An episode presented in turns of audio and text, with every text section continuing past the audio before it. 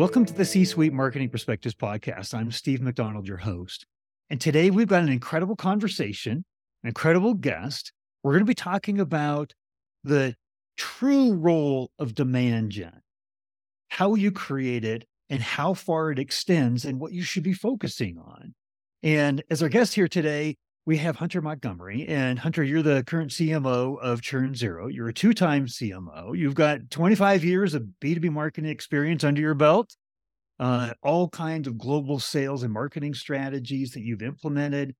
So hearing your point of view about demand generation, how it starts, right? How far it gets carried through, all the way through it. I think you're going to talk a lot today about customer marketing and the impact of revenue on the company and how important that is. But before we launch into all of that, why don't you explain maybe a little bit more about your background and what you're doing right now in ChurnZero? Sure. Yeah. Thanks, Steve. Pleasure to be here. But yeah, as you said, 25 years and kind of B2B marketing, SaaS, probably the last 15 years. She did a stint way back in the early 2000 when it was ASP, application service providers, pre SaaS. So yeah, I think it's been an interesting, last 23 years in terms of marketing and kind of what you focus on. A lot of things that were, are old or new again. I think the whole idea of content and thought leadership and that kind of marketing has always been with us forever. It just sort of gets reprioritized or repackaged or repositioned. But ultimately, it still is the key to any good market organization. That's job is to drive sales, drive revenue, like a B2B SaaS company is versus maybe more of sometimes just a brand organization or, somewhere you don't have that direct line from creating an opportunity to having a deal close. Well, since you kind of opened it up there and talked about, lots of people talk, on content is the fuel that ignites the entire demand gen process, right? And so maybe talk a little bit about if you're thinking about content in general, right? That there's a lot that goes into that bucket, but there's thought leadership content, there's product marketing content, there's customer marketing content. How do you see those areas and their different roles and the importance of each and how that plays into the demand gen cycle? Yeah. So I think thought leadership is sort of, it's your base, it's your foundation.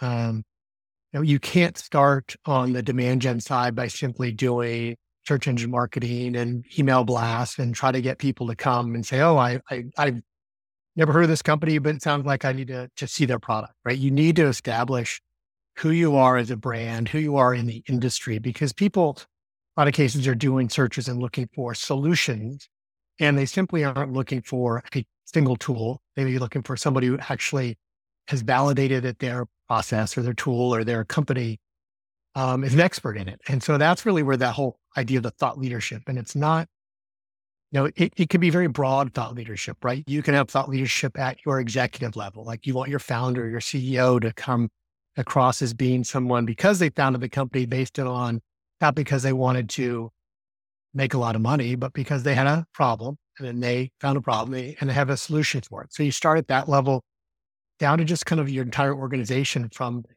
even the people we do a lot of work with our customer success managers because they're the experts from our product. They use our product. They have customers that they interact with. So making them the expert too validates and brings in kind of a level of thought leadership that the everyday user wants to understand and say, oh, that person does my job and that person understands my issues. So I should listen to that person. And if not, because they're selling a product, they are selling a process. They are talking about issues that they see every day. So, that whole idea of building that foundation from your CEO all the way down to your frontline folks on showing that they know the issue, the problems, and they have solutions. And maybe not all the time and maybe not the perfect ones, but kind of bring that authenticity to your content, because that's what you want when people first interact with your content.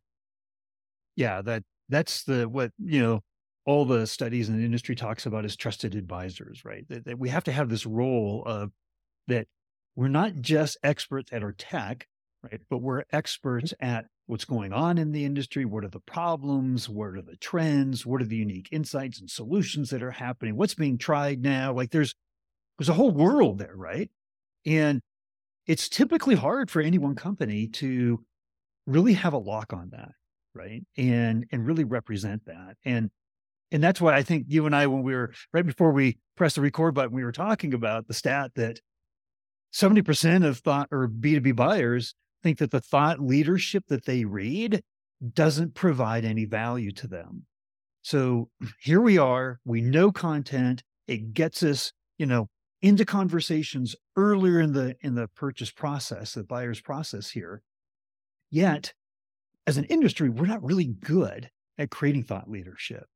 Now, what's your take on that? Like, you obviously do a lot to produce very high quality thought leadership. But one of the things that we want to do here is we got to, peers of yours, CMOs throughout the community, people that are running marketing in their companies here, they're thinking, this is a tough task, right? This isn't an easy thing to do. What would your advice be for them? So there's two routes to go, and you should do them both, right? First, you find internal folks. And I know that we hired a new writer and had not been in industry, and we basically leaned on her to talk a lot with our chief customer officer, who was also our chief product officer, because she had the wealth of knowledge. And it would be, look, spend an hour a week just basically interviewing her, talk to her. And for the first, 6 months, 9 months, a lot of the content that she wrote, we would send over to our CCO and our CPO and say, are we close? Are we doing well? Or we go to our customer success managers who are doing this every day. Are we close? Are we doing it well? And then they would give us feedback, but she had to learn the industry. And it wasn't learning by reading outside. It was learning by talking to people inside. Now she'd also do her own research. So you'd have to get your own team up to speed. So your product team, your customer team, says, okay, what they're publishing is right. It is correct. They are talking about it. And that it's hard, right? It's not easy because you want to just kind of throw stuff out. And with ChatGPT now, right? You can say, give me a topic on this, give me a blog post on this. And you're not even sure it's going to be right. So you're vetting that kind of content internally is important. And it's hard. And there are times when the CCO would say, I don't have time. I don't have time for you. I've got this. I've got that. Can you do it? You all need to catch up to me. And she'd get frustrated. I'm like, okay, we will catch up. We're caught up now. A couple of years in, we have two great writers who are experts. They can create their own eBooks. They still work with the product team and the CS team, but it's more as a validation than a source content. The other side of it is you go outside. Like you find partners. There are lots of consultants, other thought leaders outside of your company who, in all honesty, want to get in front of your customers, right? Their jobs, a lot of times, are consulting and helping your customers. They want to get in front of your customers. And so given the opportunity to create content, because then you can say, well, look, this is not us talking about this topic. This is, consultancy ABC, and they're a known expert, and you've seen them, and they're on LinkedIn, and they produce a lot of content. We even took it one step further. We did a study, right? Studies are pretty common. Marketers can do that, right? So this is our 4th annual leadership study for our industry. And we had 1,200 people apply to the survey last year, which is pretty amazing. And we locked in some good partners with it. We locked in HubSpot and SaaStr. It's a big SaaS organization who wanted to be a partners with it because they saw this is really good thought leadership. It's not us talking. It's not even them talking. It's the industry talking, right? So, can you build on that? When we started 4 years ago, we thought, this will be pretty good. And I think we got 600 responses, and that's a great response rate in terms of a survey. But 4 years later, when you have HubSpot say, we want to be part of this content, that goes a long way to help validate that. You said before, the authenticity of the content you're building out. I mean, what you have said all along there is really important. One of the things you just said at the end is that validation, right? And going outside of the company is so important because bottom line, company is the seller, right? So we eat our own dog food, right? We're expected to, make recommendations. And when we do make recommendations and they're important and they're insightful, it goes up to here. But then when we can get validation from outside peers and industry experts, luminaries, all of a sudden it goes up to here, right? Because now we're speaking with the voice of the industry in our recommendations, right? Yeah. So having a SaaStr or a HubSpot is just two great examples of that validation. But tell me a little bit, because we need to, there's, 95 to 97% of our audience isn't in the market for what we're selling at any one point in time. And so what that means is that we have to constantly be in front of them, not with product marketing, right? Not customer marketing. These are our prospects. We need to be in front of them with thought leadership, yep. Right? What that means is this is a every week, every month, every year, constant cycle that we need to be producing good content and good thought leadership content. And so that's where this kind of, balance of quantity versus quality comes in. And how do you think about that in kind of staying in front of your ICP on, ICPs on a regular basis? Right. So I'm big on quality over quantity. I know about 10 years ago, the last company I was at, the CEO and I went to HubSpot and a half day for customers come in, and it was 20 people. They talked about things, and their blog, they're inbound. They're famous for their blog posts, and they were doing 2 or 3 a day, and they are hiring, that point they were trying to hire journalists because they were all the journalists were getting laid off. And my CEO turned to me and said, "We need that. We need to go hire a journalist. They'll figure out our industry, and we need to, produce blog posts every day, every other, just let's get content. And that was because that was a HubSpot model, which of course everyone really knew that HubSpot had a very, very large outbound sales team that made calls. But, the story was it was all inbound. We hired a writer, and then we acquired a company, and they had a really, really popular blog. And it got more than ours. They were a much smaller company than us. They were a competitor. And the CEO said, "Hey, let's look at their blog. They get a lot of traffic." And then we looked at the people that came in who wanted to talk about the product or take a demo or do something like that. There are no qualified leads. I mean, it was great content, but it didn't bring anybody in. And so maybe it wasn't great content, right? That's the whole thing. You've got to match what is great content. I mean, it has to be useful and helpful and get eyeballs and consumption, but it has to lead to them wanting to talk to you more and talk about your product, right? So don't have to mention your product, any part of your thought leadership content, but at some point they want to say, "Gee, okay, I just read this piece. That's a problem I have. Someone can help me solve it. It's this company. I mean, at least talk to them. Let me go talk to the salesperson," or something like that.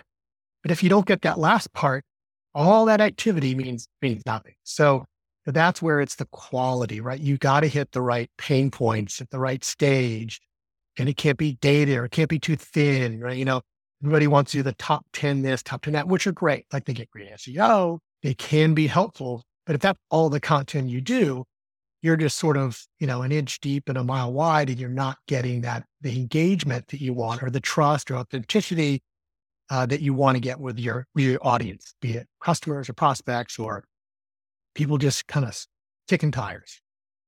Yeah, at that blogging example, that content can be driving a lot of traffic, but if it's not even, and it could be even high quality, but if that traffic isn't the traffic you want, right? Or if it isn't the traffic that's converting, right? Then like you're saying, you're spending a lot of time and a lot of effort, right?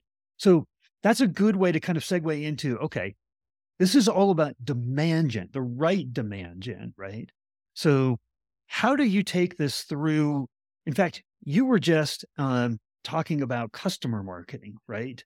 And customer marketing is not only just targeted towards customers, but it represents the customer too. It represents the peer community of the prospects that you're reaching out to. Tell me a little bit about your customer marketing. How do you think about it, the role, what your focus is, maybe what you're doing at ChurnZero right now that might be helpful to the rest of us? Yeah. So when I first started at ChurnZero, it's been about 4 years. We're a customer success platform, full disclosure, and our CS organization because of the platform, had a very efficient way to communicate with our customers. So I sort of laid off. I said, hey, you guys have it. It's great. It's working well. We did a newsletter to kind of give them the air cover, but they had the conversation. They knew when customers weren't doing well or what they were doing or not doing in features. And so it was the CS team that did a lot of the discussion. And about a year ago, our CCO and I were talking like, we need to have a different conversation with customers that, you know, has trackable outcomes. So what we did is we hired one of our CSMs, one of our best CSMs. She wanted to move into marketing. She came over. We gave her customer marketing as a role. And we started kind of treating her like we do with our demand gen team. Like, you need to produce, we want to produce content. And also, as you mentioned earlier, almost all of our content could be consumed by customers. Like, we didn't say this is prospect content and let's create some customer content. Like, when we talk about how to best do a QBR or how to engage with your customers who are not using your product, like all that content could be consumed by customers or prospects. So we kind of had that content side covered. But now we need to figure out how do we engage those customers, because you want them to do things. You want them to renew, right? So you want them to adopt your product. And the CS team does a lot of things, but there's things that the marketing team can do to help them with features, the importance and the impact of these features. And then you also want to look for opportunities for, you know, upselling. If that's going to be an additional product or moving from one version of your platform to another one. And so we started to build campaigns that have very similar trigger points to demand gen. They're going to convert. They're going to ask to talk to somebody. Now, it's not the same. They're not filling out a demo form and saying, I want to see a demo. They're saying, hey, CSM, I'd love to learn more about this product. And so we were able to kind of try to track that. And I think this last quarter, the CCO put a number on this customer marketing for upsell. Like, just to influence, like, well, we're going to take baby steps. We just want to say we did these things and customers engage with our content and then bought that product, upsold that product. And she set a goal and we doubled it. Now, we didn't know what we had to pick a number. So we picked a number, but just being able to track that and see that was impactful because, you know, we're talking about the whole idea of content marketing. This is not collateral sheets. This is not, you know, it's not features and functionality. You're trying to convince the customers that what they're going to do, if they're going to upsell or renew, is going to have an impact on them. And so it's very similar to the beginning when you have a prospect that comes in, it's like, I'm not quite sure about this company, but wow, they've got really good content. So I think I kind of started to trust them. And now they're customers, same thing. Hey, I've been getting some communications from the customer, you know, from this other organization within the company. I think I believe, you know, what they're saying makes sense. So I'm going to ask more questions. I want to learn more. It's not hey, if you buy before the end of the month, you'll get 20% discount. So buy, right? That's not what customer marketing should ever be. And that's not, you know, or even customer success should ever be. So that's kind of where we've been doing on. I think it's kind of where I think we're ahead. I think there's a huge opportunity for marketing art departments who want to own customer marketing, because there's a lot of data out there on customers, and there's a lot of things you can do to gain their trust and push them along the way.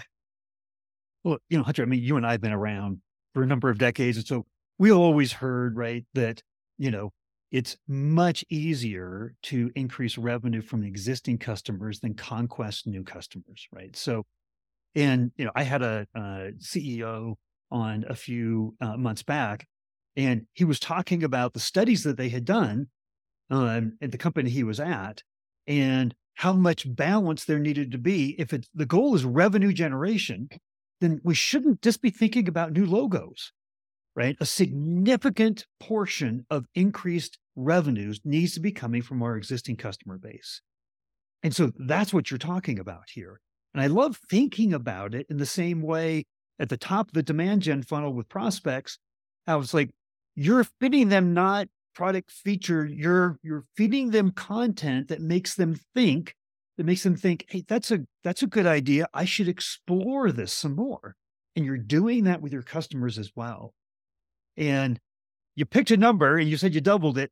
I'm sure you didn't pick a number that was like so easy. Everybody's like, yeah, you know, we're going to make this no big deal, right? Right. So Tell me a little bit more about this. And you were just recently, or your customer marketing person was just recently at a conference.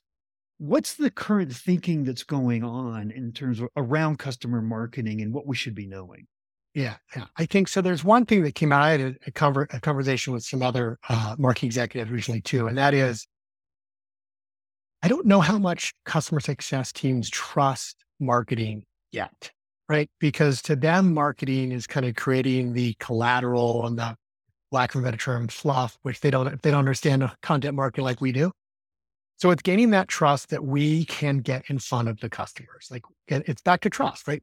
That we can get in front of customers, give them valuable content, give them information that helps them do their job better, which helps the CS team manage their customers better, right? So there's a little bit of that trust. And then the idea of even giving from there, letting us to communicate.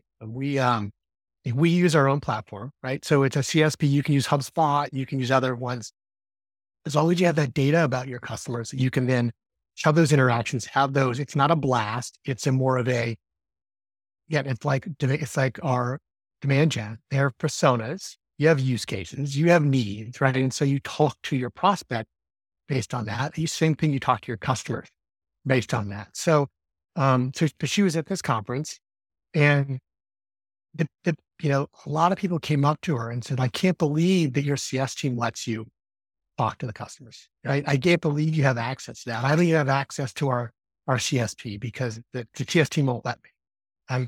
So I think that's the first hurdle. Like, you have to get the CS team to say, okay, we will talk to customers about this. We've kind of got the day-to-day interaction. You all can kind of come on top with information, content, right? The trusted advisor, the thought leadership content. Don't send them promotions. Don't send them just sort of fluffy marketing stuff. Talk to them like you're a CS person, except you have some additional information for them. So, I mean, I think that's the first one is getting people to understand that. The whole idea of treating it like a demand gen team, I think you're even two steps past that. But I think it's there. And I think because of the data that we have on customers, I mean, demand gen marketers, we love to know, what's your title and what's your job and what's your industry and what have you done on our website? That's great. On customer side, you know what product they use, what product they don't use, what feature they use, what feature they don't use, where the renewal is. Are they the primary owner? Are they the end user? So that amount of information makes it so much more targeted in our content and in our discussions. You know what's kind of a little crazy about this, right? So like Gartner even wrote recently about how CMOs should be more like, chief customer officers, right? And we all know the highest voice of authority in a company is the customer. Right? So representing as CMOs, we should be representing the customer, right? We should at the strategy table from the highest levels down, we should be there helping to represent the customer. So the idea that customer success and marketing, and there's a little bit of distrust that's happening there, that silo has to be broken, right? Yeah. And, I was talking to another gentleman, and he's a 3-time B2B CMO, SaaS CMO. And he's like, Steve, I have to tell you, I feel a little bit untethered from the customer right now. I haven't had a conversation with a customer in the last 3 weeks. And he says, but our team, we're always in front of the customer. We always have to be in front of the customer. And so that alignment is so important, but we're also supposed to be data-driven. And I love it. We've got this whole other data chest, right? Of how they're using the product, right? And that tells us so much more about, upsell and cross-sell is like, look, they're not even using this whole portion of what we're doing, right? Or what we have. They don't even know about it, maybe. Right. It's such a fertile area. What I want to do is I want to talk a little bit about, do the metrics change, the tracking, where in terms of being data-driven, it's really thought leadership for customers, right? But do you track it differently? Do you report differently? How do you think about that? At the very top, we try to report the same way. And that is, have we done things that are driving new revenue, new booking, right? So How we get there is different on the customer side because, as I mentioned before, it's a subtle engagement. Like we have, let's just say we have XYZ product we're trying to upsell. We put an in-app message to customers that don't have it, learn more, click on this. Like that click is one indication that they were interested, right? But it's just a click. In the demand gen side, that would be a visit to the website or maybe download an ebook, right? Like an MQL, right? Yeah. And so a lot of that is we have to sort of do, it's sort of the influence tracking, right? On the demand gen side. Well, they consume these things, but we don't have that direct line from filled out a form, close the deal, right? Like we can say that, okay, that generated that. It's now influence. What do they do? If these people all interacted with the content that said, learn more about this feature, and then they bought that feature, we're going to say, you know what? I think we had an impact on that. And like I said, it's version 1.0 of tracking this. It's sort of like probably where we were 15 years ago on the demand gen side. But again, the ultimate goal, the ultimate metric is bookings. Did they do that? And even the CCO, she's like, I'm fine with this influence because we can start building up what are the benchmarks and can we get it tighter? Can we give a little bit more metrics that are a little tighter on that and not simply clicked on an in-app message or reply to an email? I mean, the biggest one is call me, right? Hey, I have this new feature. I'd love to explain how it can really help your XYZ. Send me a note. I'd love to have a call with you. And if you can track that to the CSM, right? It's to their CSM. That is almost like a demo request form in our world. But that's what we're trying to track and get that. So just in terms of your thinking and strategy, as you know, we're all planning right now for 2024 and what we're going to be doing, the balance of traditional demand gen versus customer marketing, just in terms of the effort and the resources you're going to put towards it, how are you thinking about that? I think it's still going to, the demand gen side is still going to take most of the effort and time. I mean, we're a team of 11. We have one person on customer marketing. Now, she's probably worth two or three people in the amount of work she does and the expertise she brings.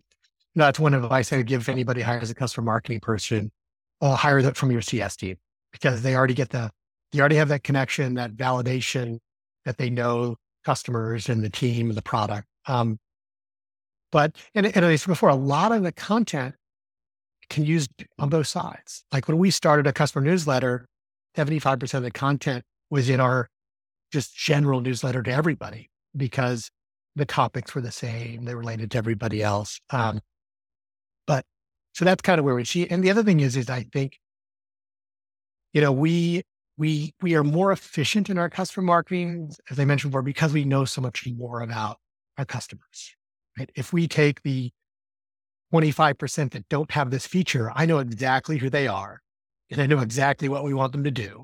And I do campaigns and we see what's happened and we can come back and do it where, you know, our database, we know personas and we have revenue size and we wanted to get them the mid-market, you know, owner of whatever department. And then you have a sales team that's doing it too, right? There's a lot of coordination between that and getting people inbound from content. Maybe they get a BDO or maybe they get a salesperson, maybe they're back into our team. So that is much more complex than what a sales organization, a customer organization could look like. We've gone through quite a bit here, Hunter. And if there was like a single takeaway that you wanted people to have from our conversation here, boil it down into a single takeaway, what would that be?